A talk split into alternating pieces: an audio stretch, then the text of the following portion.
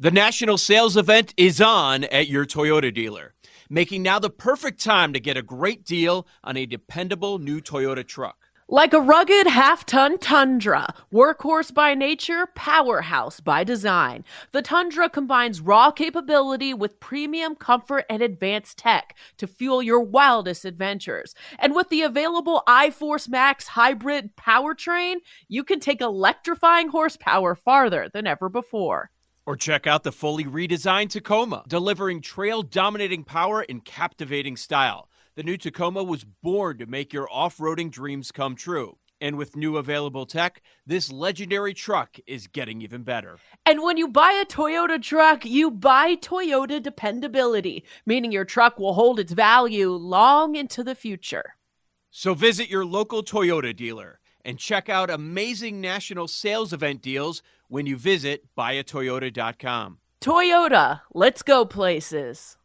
The national sales event is on at your Toyota dealer, making now the perfect time to get a great deal on a dependable new car. Like a legendary Camry, built for performance and available with all-wheel drive, you can count on your new Camry to get anywhere you need to go. And with available features like heated seats and a multimedia touchscreen, you can stay connected in comfort and style. Or check out an affordable and reliable Corolla with a trim for every lifestyle. From the hip and agile sedan to the sporty hatchback, there's a dependable Corolla built just for you. Plus, both Camrys and Corollas are available in hybrid models. So no matter your style, you can drive efficiently and affordably. And right now, your local Toyota dealer has more vehicles in stock and is making delivery on new vehicles almost every day. So visit your local Toyota dealer. And check out amazing national sales event deals on Camrys, Corollas, and more when you visit buyatoyota.com. Offers end April 1st. Toyota, let's go places.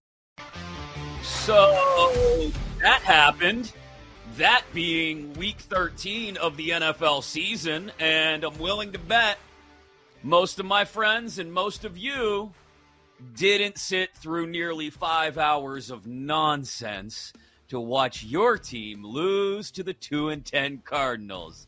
Hi, everybody. Chris Mack in for Joe Ostrowski for one more day here on BetQL Daily. Lucky enough to be joining Ed Egros and Aaron Hawksworth live coast to coast on the BetQL Network. We appreciate you joining us wherever you may be in the world. Download that free Odyssey app and take us with you, Audacy, or watch the show, depending on what you're doing today. You can do that while you're on the move as well, via twitch.tv/BetQL and YouTube. Search for the Odyssey Sports Channel today on BetQL Daily until noon Eastern, 9 Pacific. We will break down everything that happened during yesterday's NFL slate. The insanity of the College Football Playoff Committee we dive into in great detail in about 20 minutes. And, we look up. It's a Monday night. Perhaps the Monday night football game that we'll talk about in the second hour of the show is not the most attractive. Don't worry. You've got the NBA midseason tournament quarterfinals to touch on as well. A lot to talk about today. BetQL Court. We had a little bit of an altercation in the midst of what was supposed to be the best game of the week, but didn't really end up being that at all. Good morning, friends. It was a chalky day, other than some of the weird spots that we got, including here in my backyard. A very chalky day, 8-2 against the spread, 9-1 straight up until the Packers really looked really good against the Chiefs last night, Ed. They certainly did, and they were certainly aided by officiating at the end of that game. Now, I suppose both teams were, but, you know, it's one of those deals where, yes, watching the Green Bay Packers offense all of a sudden revolutionize itself and evolve from the start of the season all the way up to now has been super impressive, especially doing it against the Kansas City Chiefs secondary that we thought a lot about. Like, we thought really highly of this young, scrappy group. But then we also saw a couple of injuries start to sink in a little bit.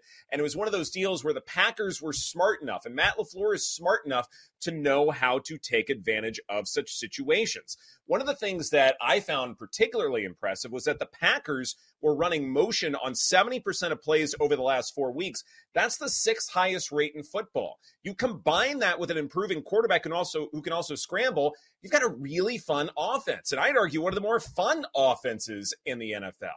And it's something where this Chiefs group had to keep up with Jordan Love. As great as this Chiefs defense has played, they still gave up 27 points. And it was Pat Mahomes, it was incumbent upon himself to be able to keep up in a game like this. And the red zone woes are still very much a thing. It has not gone away. Who do you trust outside of Travis Kelce? We are still not sure of this. And then a new problem popped up in last night's game for the Chiefs. The fact that Patrick Mahomes was sacked 3 times. That doesn't happen. He's incredibly mobile. He always gets out of harm's way. All in the red zone too, Ed. All in the red zone. Yeah, all in the red zone. Like, this is something where you figured, okay, Mahomes will always make something out of nothing. That's what he does. That's what makes him the GOAT. He didn't do it this time. And granted, this Packers defense, there's a lot to like here. But I wasn't expecting them to take Mahomes down in the red zone 3 times, Aaron. Yeah, I wasn't either. I mean, the Chiefs, we keep saying it all year. They just don't seem like the same team. As for the Packers, I think it is time we call them for real. It is so exciting to see what Jordan Love and Christian Watson are able to do. And credit to Matt LaFleur. I didn't even remember seeing him listed for Coach of the Year. I see him at 16-1. I think that's a very interesting market, probably too little too late for the Packers, but certainly they are looking playoff team, and they don't play a team with a winning record the rest of the way. So awesome stuff to see Jordan Love really develop and come into his own at this point in the season. They're definitely for real. I was impressed. I thought our lead would be, oh, the Chiefs lost with Taylor Swift in the building. That's not the lead. No, the lead. It could be, if not for Taylor being outshined. Maybe it's not outshined that because it wasn't shiny by the officiating on the final drive, especially. I mean, the last minute and 5 seconds of this game were a travesty to officiating everywhere. You have the unnecessary roughness penalty called on Owens when he hits Patrick Mahomes in the field of play. That's a didn't give up on the play. Right. And right at the first down marker too. So you have that. We have Isaiah Pacheco trying to knock someone out in the midst of a fumble being returned. That wasn't a fumble. And then you have late in that ball game as well, what could have been DPI on the Hail Mary, although how often do we see DPI on Hail Marys? There was just a lot of bad officiating on that final drive. That's not the story, though. You're right. The story is the Packers may be for real. Can we add one more to that? Can we add one more to that real fast? The one where Marquez Valdes-Scantling was trying to get out of bounds but was pushed backwards. You know, you look at all the other calls, and they're bang-bang plays. They can be close. You might have missed something, you know, in the span of half a second. It's not good, but okay, whatever. MVS was getting pushed backwards and going out of bounds. That is an obvious call. Anybody could have seen that, where the clock is supposed to continue to run if you're being pushed backwards. If you're going forwards and going out of bounds, then yes, you stop the clock. That was painfully obvious. I thought it was the worst call of the night. And it just ruined what otherwise was a really exciting game with a really exciting outcome that has a lot of ramifications going forward. Yeah, that should have been the last play of the game. There were only 15 seconds left on the clock there. They're probably not able to get up on the line and run another play at that point. You also had Valentine basically draping himself on Valdes-Scantling's back a couple plays later, and no DPI called there in what very well could have been a defensive pass interference situation. But I think despite all the officiating controversy, despite the questions we continue to have about the weapons at Mahomes' disposal, you see him throw the pick late on a ball where Sky Moore kind of gave up on the route. There's a million things going on with Kansas City and their offense. The defense didn't perform against Jordan Love, who may be legit now. The Packers are 6-6, and they right now would be the final wild card in the NFC playoff picture. I think you're right, Aaron. With the slate ahead of them, that's the story. That's the takeaway here, especially as far as betting markets are concerned. If you like the Packers, now may be the time to start leaning in on them and leaning in on Jordan Love as well. Yeah, not a lot of value on them to make the playoffs. It's like minus 215, something like that. I mean, it's pretty obvious. Whereas, you know, one other point I want to make about the Chiefs, just from a betting perspective, couple of the last seasons, you know, they're down. You're thinking, oh, it's Pat Mahomes. He's going to find a way. You could get some value on this incredible comeback. I don't think that's the case with this team. Whereas the Packers, you know, I was doubting them for a while, and they're just like, okay, they did it again. They did it again. Okay, I guess they're for real now. And how much does it say about this Packers team when you do beat up on a Chiefs team that obviously isn't as good as they have been? Man, they've got to be kicking themselves about, you know, weapons that they could have gotten, you know, and moves they could have made. I think they just got, I've said it before, arrogant with, oh, we got Pat Mahomes. We could have these scrub receivers, and it's really not working. No offense to Rashee Rice, of course. I'm not included. No, yeah, he looks like he's starting to figure some things out too. But I do think, you know, as far as the Packers go, this was the first opportunity for Jordan Love to really ball out against a quality defense.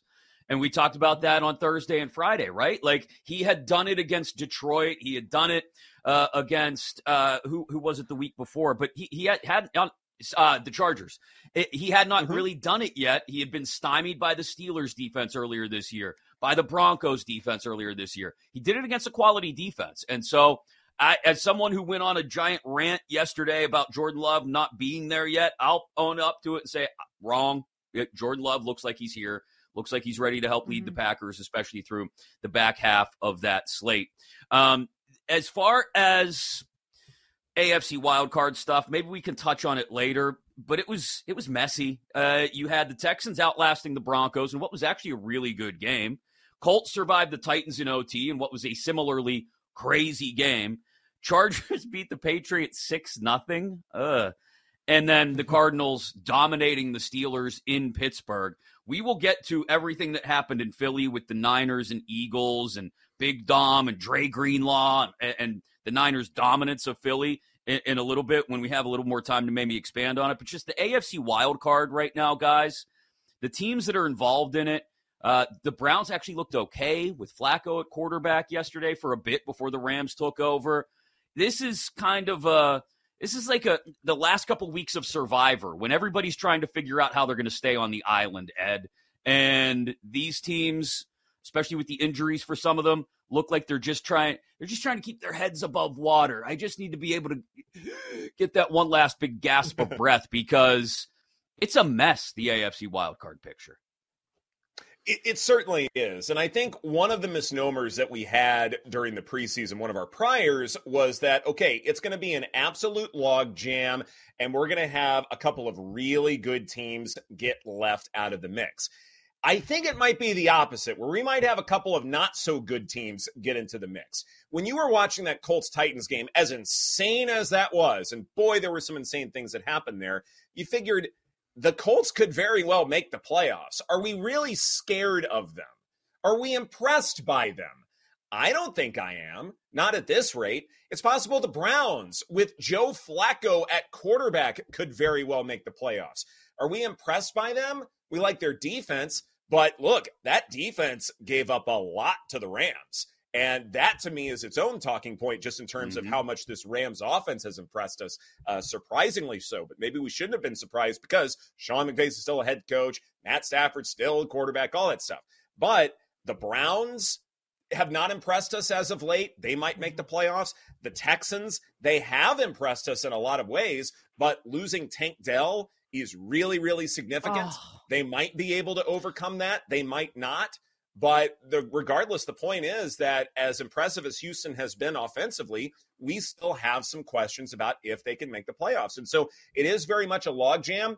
The Buffalo Bills are still alive and well. I will probably be saying this even when we start the playoffs and the Bills aren't in it, that the Buffalo Bills are still alive and well. But I still believe in this. Yeah, phenomenal time to be the president of the Nico Collins fan club. Yeah. I was like, this is awesome. Way to go, Nico. It's really impressive what CJ Stroud is doing. You lose Tank Dell, and like it's that offense didn't even skip a beat. You look at the tiebreakers, though. The Browns win the tiebreaker over the Colts. I'm with you, Ed. I hope the Colts drop out of the playoffs somehow, some way. They're just kind of there. For our mental health, Aaron. Yeah, like get them out. We're done. I don't want them in. And then the Broncos have the tiebreaker over the Bills. The Colts have the tiebreaker over the Texans. So it's kind of murky waters here. It's going to be interesting.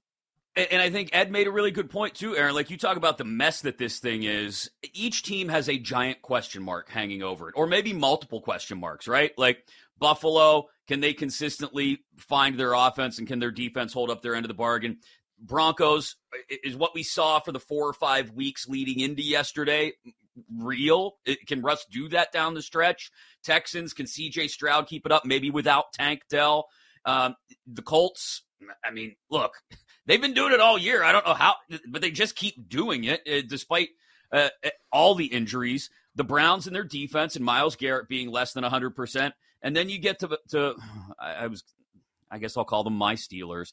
And Kenny Pickett out for the next 4 weeks, most likely. And I don't know if that matters or not for an offense that should be built from the run game up, but they were within a win against the 2-10 tanking Cardinals of moving right onto the Ravens' heels. They were right there, and they made a mess of themselves yesterday. You got T.J. Watt complaining about officiating after the game. You've got Mike Tomlin saying that it was a bad day at the office. Everything went wrong. But you can't blame it on the weather delays. You can't blame it on anything other than that defense, which is supposed to be elite, Ed. They got the ball shoved down their throat, a 99-yard, 15-play, 99-yard drive late in the second quarter after the Steelers got stopped on the goal line that changed that game. TJ Watt, 3 pressures. Alex Highsmith, 3 pressures. They did not cover Trey McBride at all. In fact, it looked like linebackers were covering him a good bit for his catches. That's a problem. You don't want the Arizona Cardinals to out-scheme you, and that's exactly what happened. James Conner did not have an extraordinary performance, just +9 rushing yards over expected, but his outside runs were fantastic. How he did against stacked boxes was phenomenal. This defense took a major step back. Do not talk about the quarterback situation. That's not important. It's the defense that's struck. They're in a bad spot, as is, it feels like every AFC wildcard team right now. We're going to get deep into Niners-Eagles in 20 minutes, but coming up next, Florida State gets screwed. The CFP committee made their decision. We'll talk about it here on BetQL Daily. We'll be right back with BetQL Daily, presented by BetMGM on the BetQL Network.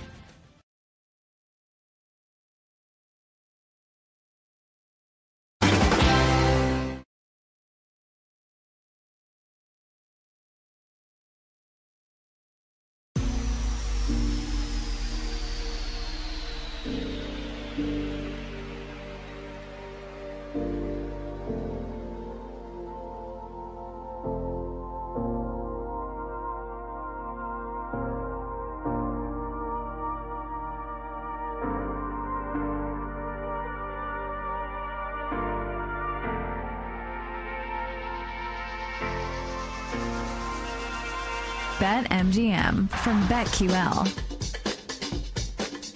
To the committee, if they're saying, hey, that team that you had tonight is not the team that won all those games, how do you put that together with such a big part of your offense missing? We just beat a top 15 team with a true freshman quarterback.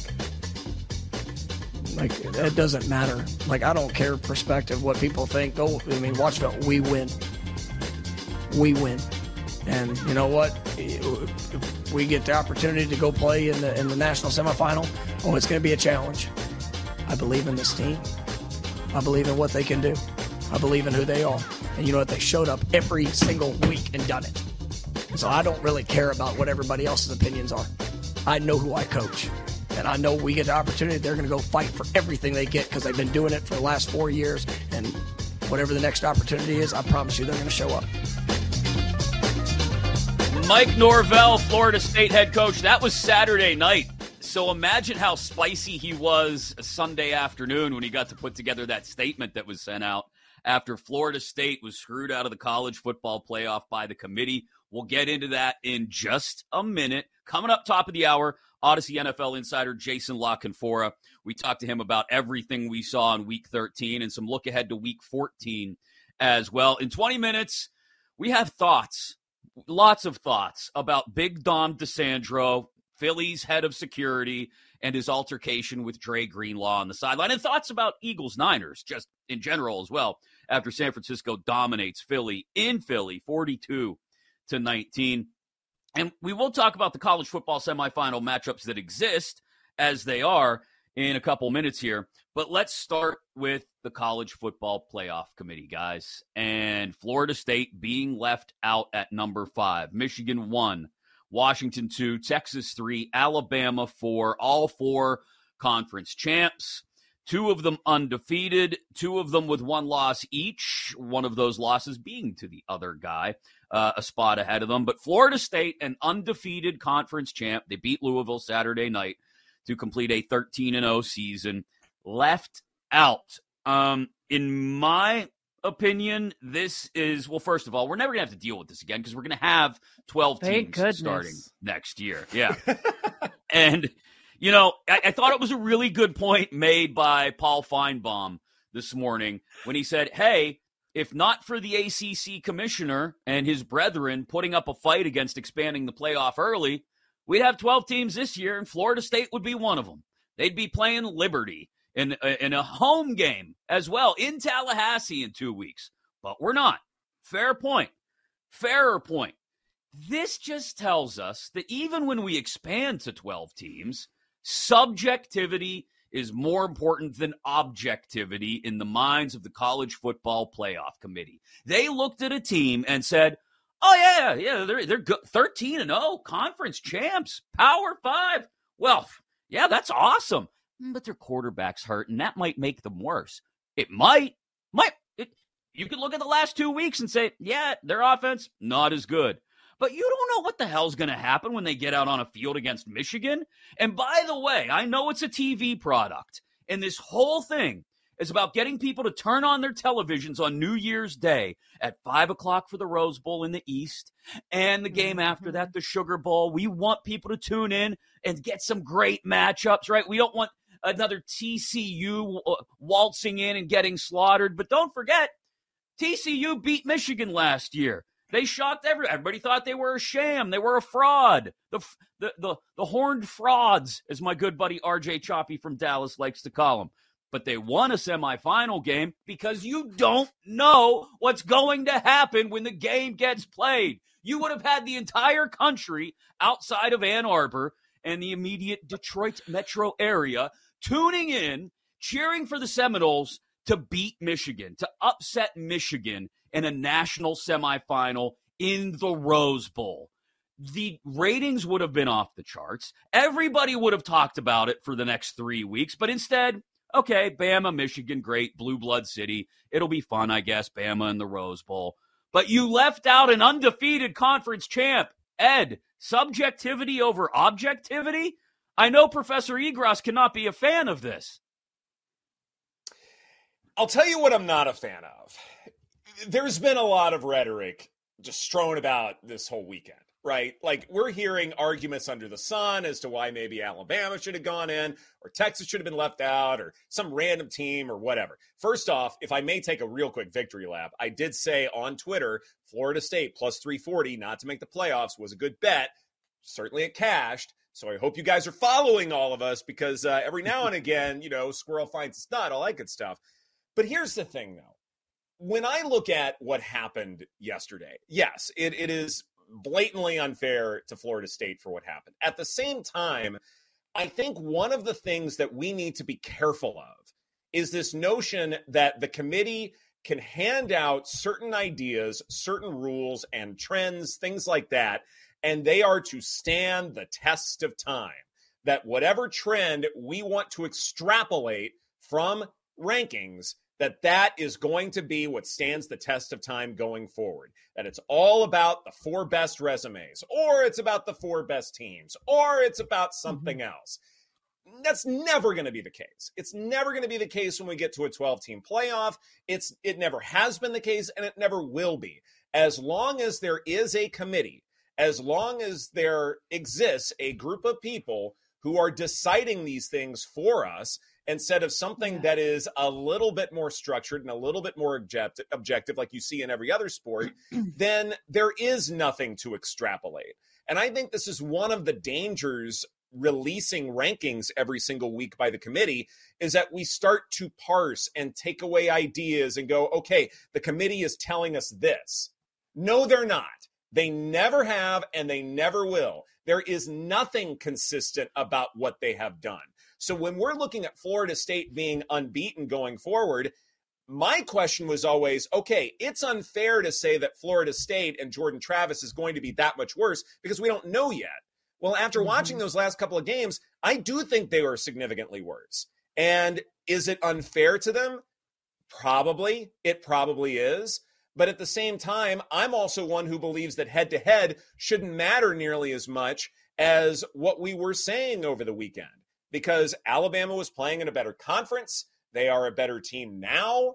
Texas, they've still played very well, but they've slipped a little bit. I think Alabama's better than Texas, and if they have a rematch, I think Alabama wins that ball game. But it doesn't matter what I think. What matters is that this mercurial approach to picking teams to make the playoff, it has always been the case. Even prior to the BCS, when it was all about jockeying for position and politics and all that stuff, this is the history of college football, and nothing is going to change going forward, Aaron. I'm with you. Like, is it fair about FSU doubt? I mean, their quarterback suffered an injury, probably not playing in the most exciting conference. It's just, I think the thing that's frustrating and annoying to me is, they say the best team should be in, but they also kind of show us that winning is secondary sometimes. Like there's no black and white here. And I think, that's because it's being left up to humans and their decisions. So it's frustrating, but I'm with you. Like, in terms of Alabama, they've been playing well. I was on the money line. So I feel a bit conflicted because a part of me did think Alabama should be in. So I guess they did the right thing at the end of the day. But I think it's just tough the way it's set up. And it does date back to, I think there's a lot of bias when it comes to the SEC and ESPN's relationship with them and ratings and money. I mean, there's so much that goes on, behind the scenes as well. Yeah, I can't get over the concept, like I said, of subjectivity reigning out over objectivity, because the idea of an undefeated college football team from a Power 5 conference not having an opportunity to play for the national championship is why you made a great point, Ed. Like, this is what we've done as college football fans. It's what college football fans have been doing before we were even around, before any of us were born. College football fans argued. Some years you had a clear number one. Some years you didn't. And so you'd sit there and argue about who was supposed to be number one. The reason I became a Penn State fan in 1994 was because they got jobbed out of the national title by Tom Osborne and the Nebraska Cornhuskers. An undefeated team didn't get a chance to prove itself on the field for the national championship. And that's the problem I have here. You can't predict what Florida State would have looked like against Michigan. Maybe it would have been a disaster. Maybe the entire country would have been done watching after the first quarter. It would have been 21-0, and we all would have taken a little nap before the Sugar Bowl started. Entirely possible. But there's also a reason you play the games. For years, we didn't think that a second or third wild card team in the NFL could go on a run and win a Super Bowl. They're just a wild card. It won't happen. Then you had Jerome Bettis in Detroit. You had David Tyree in a helmet catch, beating the 17-0, nearly 17-0 New England Patriots. We play the games for a reason. And things like what we do, gambling, are unpredictable for a reason. It's why we love this so much, because as much as we try to figure out what's going to happen, we think we know. In the end, nobody knows nothing until they go out and play the game. And so it's hard for me to say undefeated team, won your conference, Power 5 conference, you won your conference, but you're probably not as good now that your quarterback's hurt. So go play. Go play a bowl game against Georgia. Your kids will still have fun. You'll get a goodie bag. It's okay. You'll still get to practice more. Your coaches will get to recruit. It's all right. It's okay. So I understand Bama's a better team right now than Florida State. Like, that much I don't think can be argued. But if you look at the results over the last 14 weeks, Florida State deserves the shot more than Bama, who lost the game. I don't know. I'm getting all riled up. I'm sorry. But, like, no, it's fine. The numbers. Fine. I mean, like, let's talk about Georgia for a second, right? Like, Georgia's ranked number 6. Like, I think they could probably beat half this field, right? Like, if somehow Georgia snuck into the top 4, we probably would have an Alabama-Georgia rematch, right? Right. Is that but what we're okay we want, with though? Them is not being in it? Right. Because yeah, they lost. We are, because of the resume. So, yes. They lost. And so, if there are 3 teams that are undefeated, it shouldn't be hard to say in a 4-team playoff system, those 3 go in, and then we grab the one that now we want to be subjective, and we want to tell the entire country who we think is the next best team. Yeah, we'll tell you who the next best team is, but you got to take the 3 undefeateds. You're right. Georgia is still probably the best team in the country, Ed. Look at what they've done over the last Michigan. 2 years. I would have liked to see that. Would have been a great game. But Georgia lost with the season on the line, basically. They knew what was up for grabs Saturday night in Atlanta, and they lost. So now we get in our 2 CFP semifinals on New Year's Day. Number 1, Michigan, favored by 2.5 against number 4, Bama. Total only 45.5 in that one. So we expect defense, rightly so, with those 2 teams to rule the day. And then the nightcap in the Sugar Bowl. Number 3, Texas, laying 4.5 against number 2, Washington. 62.5-point total. The under-the-radar story of college football this weekend might be Washington's tired of being doubted, Ed. Washington's legit, and they're still being doubted to the tune of 4.5. Selling a little or a lot?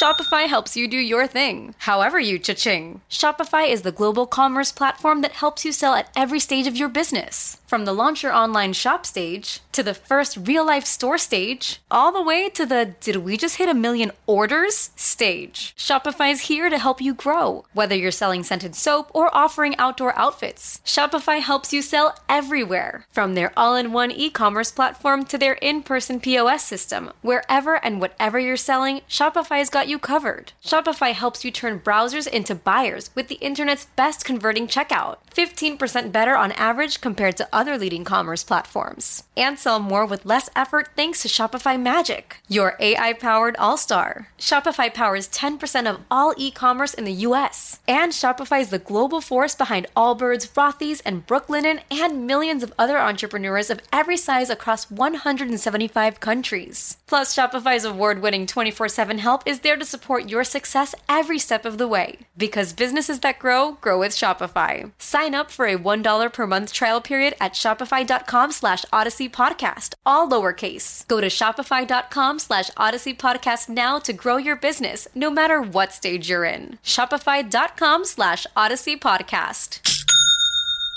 Let Tend Dental make your dream smile a reality. We offer a variety of top-rated treatments, including Invisalign aligners. And for a limited time, Tend is offering $750 off orthodontic treatments. Offer valid through January 31st, so don't wait. Visit hellotend.com/sale. That's hellotend.com/sale. And book your free consult today. Old Man Winter here. If I had it my way, it would stay winter all year long. Short days, wind chill, black ice, and a good polar vortex. Oh, heaven. Wait, is it getting warm in here? Your cold snap is over, Old Man Winter. Spring has arrived. Spring. Spring is here, which means it's the perfect time to get away in the Hyundai you've always wanted. Visit the Hyundai Getaway Sales Event, where you can get great deals on all of our award-winning Hyundai models, like the tech-filled Tucson and Kona, as well as the spacious Palisade. Enjoy wherever you go with the peace of mind that comes with America's best warranty and 3 years or 36,000 miles of complimentary maintenance. But hurry in. These deals won't last.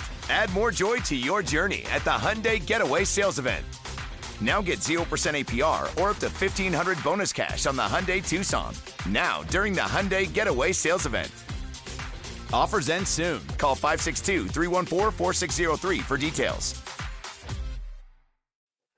It was quite the shocker on Friday night, I thought, that Oregon was clearly the better team coming in. Offense, defense, special, pretty much everything. And Washington had no problem dismantling him, where this outcome was really never in doubt. Like, Michael Penix Jr. looked fantastic out there. The defense was able to contain Bo Nix fairly well. It was one of those deals where it was such a shocking outcome that you wonder, when it comes to Washington, are they the quintessential example this college football season of a team playing down to competition but still finds ways to win? I think after a big game, I understand it, because you're dealing with young men and emotional arcs and all that stuff can be a little bit tricky to decipher.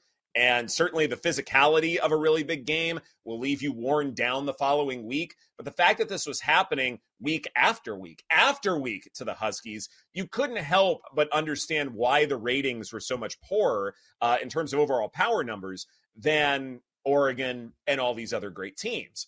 So that being said, I understand where the spread is.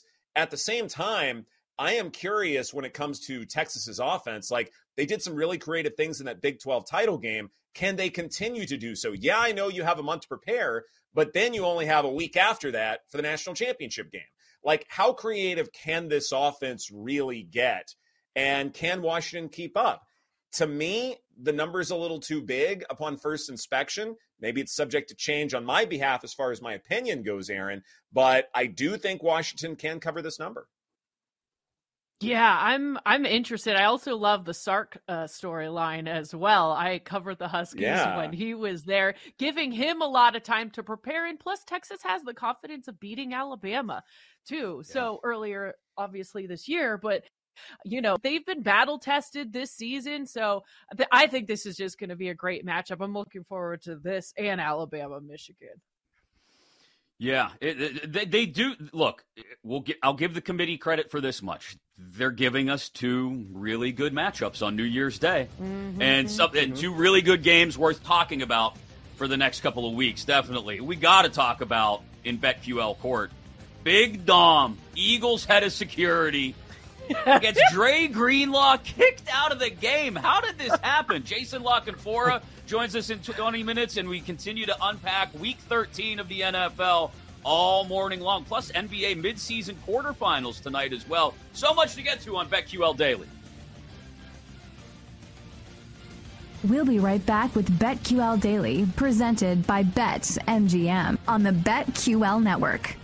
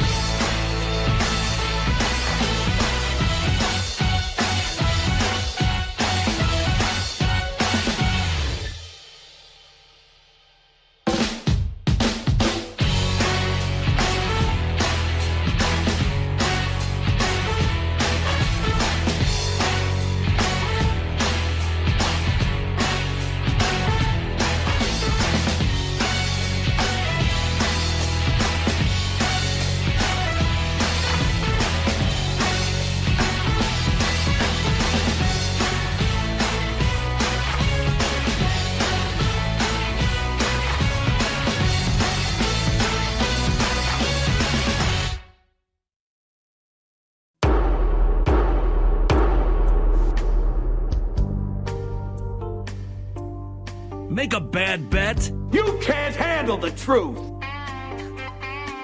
Take a bad beat. I plead the fifth. Or just something you want to get off your chest. Sir, you're out of order. Out of order. I show you out of order. BetQL Court is now in session on BetQL Daily, presented by BetMGM.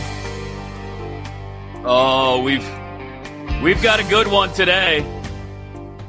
Jason Lockett-Forer will join us in 20 minutes. He may want to talk about this. Everyone's talking about this morning after Week 13 of the NFL season is nearly a wrap. Oh, we got one more game, Bengals-Jags tonight. We'll get into that in about an hour from now here on BetQL Daily, live coast-to-coast on the BetQL Network. Chris Mack in for Joe Ostrowski alongside Eddie Gross and Aaron Hawksworth. Today's edition of BetQL Court, friends, it takes us to South Philadelphia, Broad Street, and Lincoln Financial Field, where in the middle of the third quarter, we had a bit of a scuffle, an altercation, went down on the sideline between Philadelphia Eagles head of security, Big Dom, they call him, Dominic DeSandro, and Niners linebacker Dre Greenlaw. I've got thoughts on Big Dom we can get into in a minute. But this is what it sounded like on Fox when this happened. Let's go downstairs at Tom. What's going on down there, Tom? You're seeing it. Kev, that happened maybe 5 yards away from where we're standing. You could see that it's when Greenlaw reached out toward Dom, who provides security and so much else. As we're telling the Eagles. Personal foul number 57 of San Francisco, who has also been disqualified. Wow. The team told you they could do that after looking at it, and he has been thrown out. That's enormous. Dom is going to continue to just raise the ladder of local heroes here in Philadelphia. There might be a statue of them if the Eagles win this game. Wow. Now it's a heavyweight fight. Wow. Now you. He's going to sell a lot of sweatshirts. Big Dom, who for 25 years has been head of security for the Philadelphia Eagles, goes back to the Andy Reid days, gets into it with Dre Greenlaw along the sideline. Dre Greenlaw doesn't really give him, it's not even really like a face wash or a punch or anything like that. It's more just like a poke to the nose almost, like a boop right on the nose.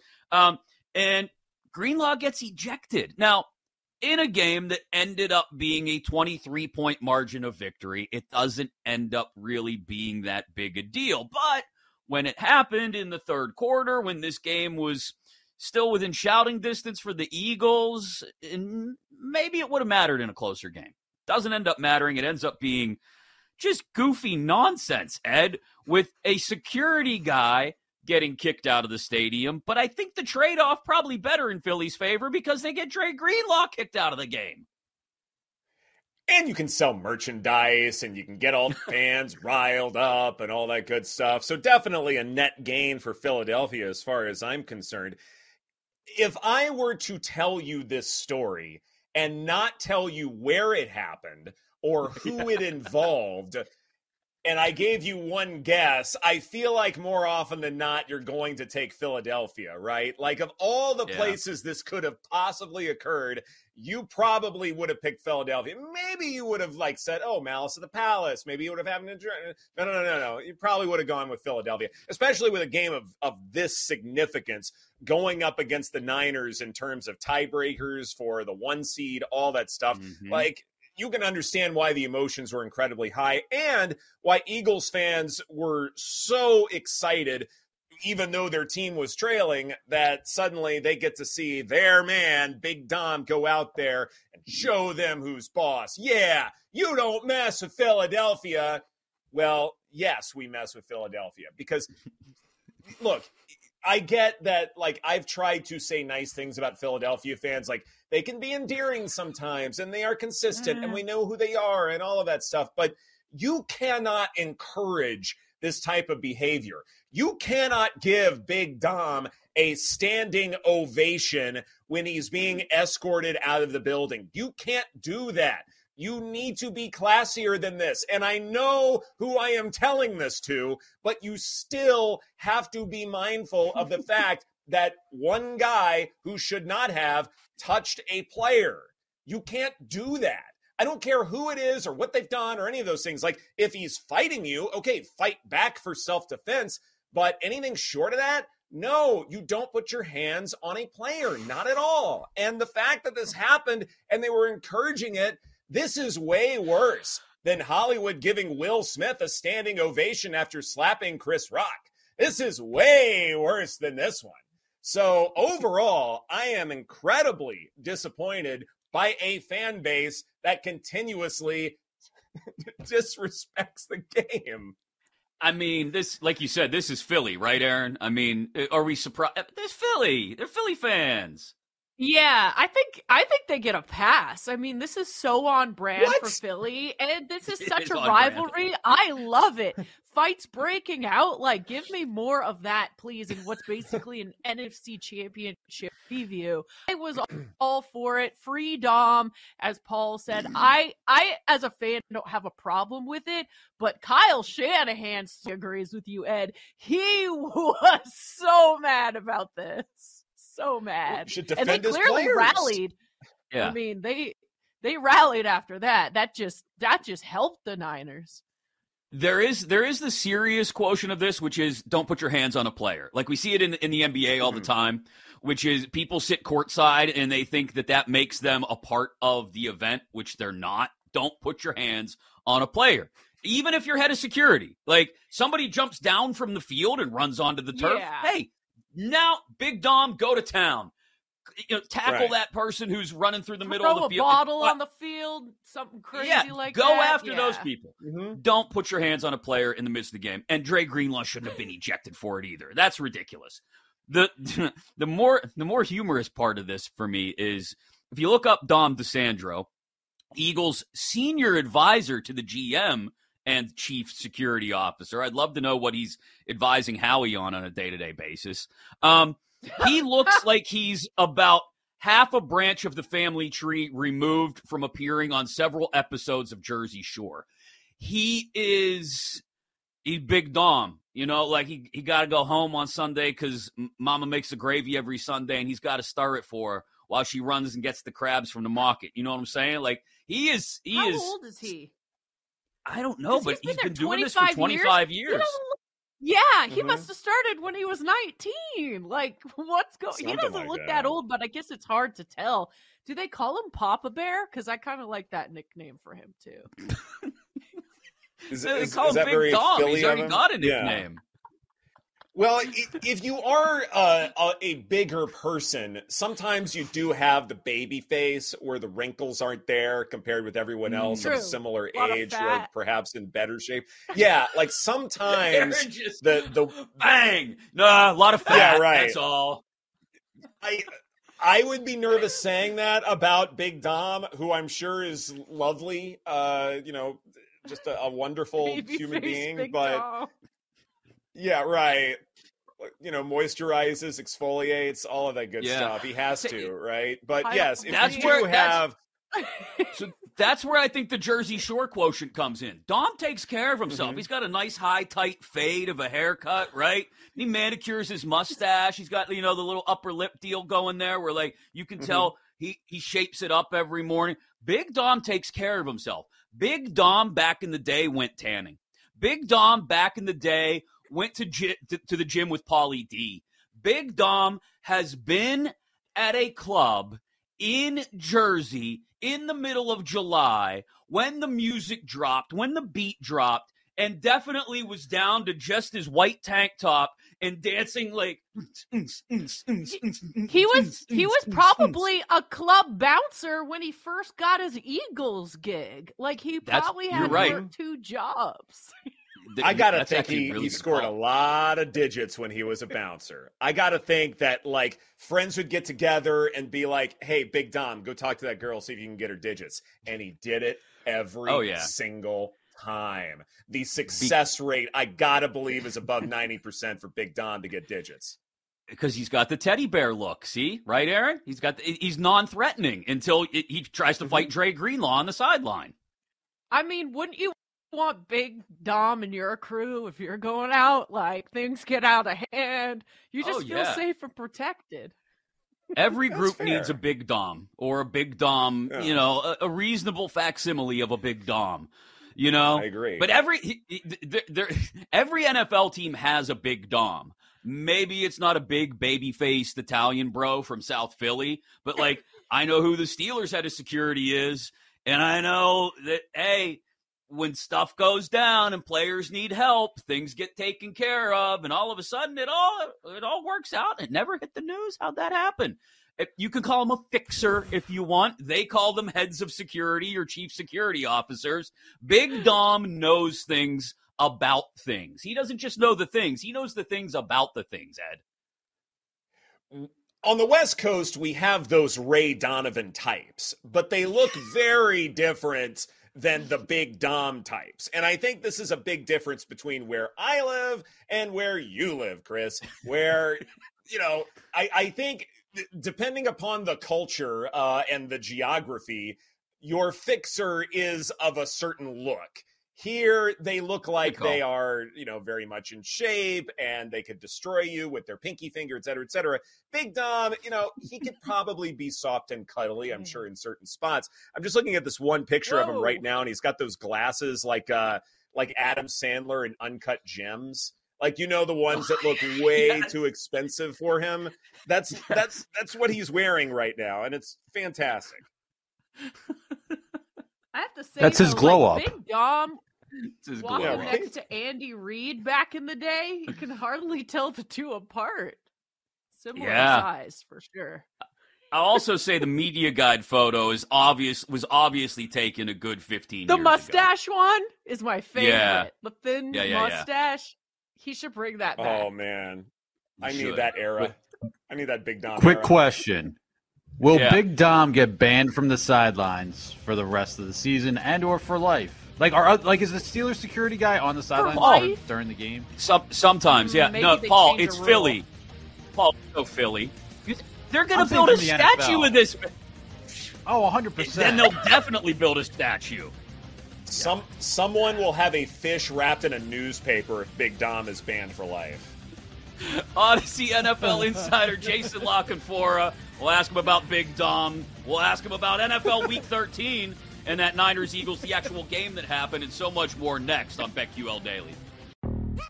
Yo, Trey. Kevin, what's up, man? You know, I've been thinking, what would have happened if the NBA never vetoes the Chris Paul trade to the Lakers and we get CP3 in the same backcourt as Kobe in L.A.? Well, you get a very happy Jack Nicholson, for sure. And the Lakers probably win a bunch more championships. CP3 finally gets a ring or two or three, and the Kardashian empire is forever altered. What did you just say? Hey, everybody, I'm Trey Wingo. And I'm Kevin Frazier, and we're teaming up on a new weekly sports podcast from Wondery, Alternate Routes. As former SportsCenter anchors and current sports obsessives, we're consumed by all the what-if questions that make being a sports fan so excruciatingly fun. If you're like us, then you also live and die on the fallout from every drop pass or play call. Each week on Alternate Routes, we'll take a flashpoint in sports, break down what actually happened, then explore every alternate scenario and the ripple effects it would have caused. Follow Alternate Routes on the Wondery app or wherever you get your podcasts. You can listen early and ad-free right now by joining Wondery Plus.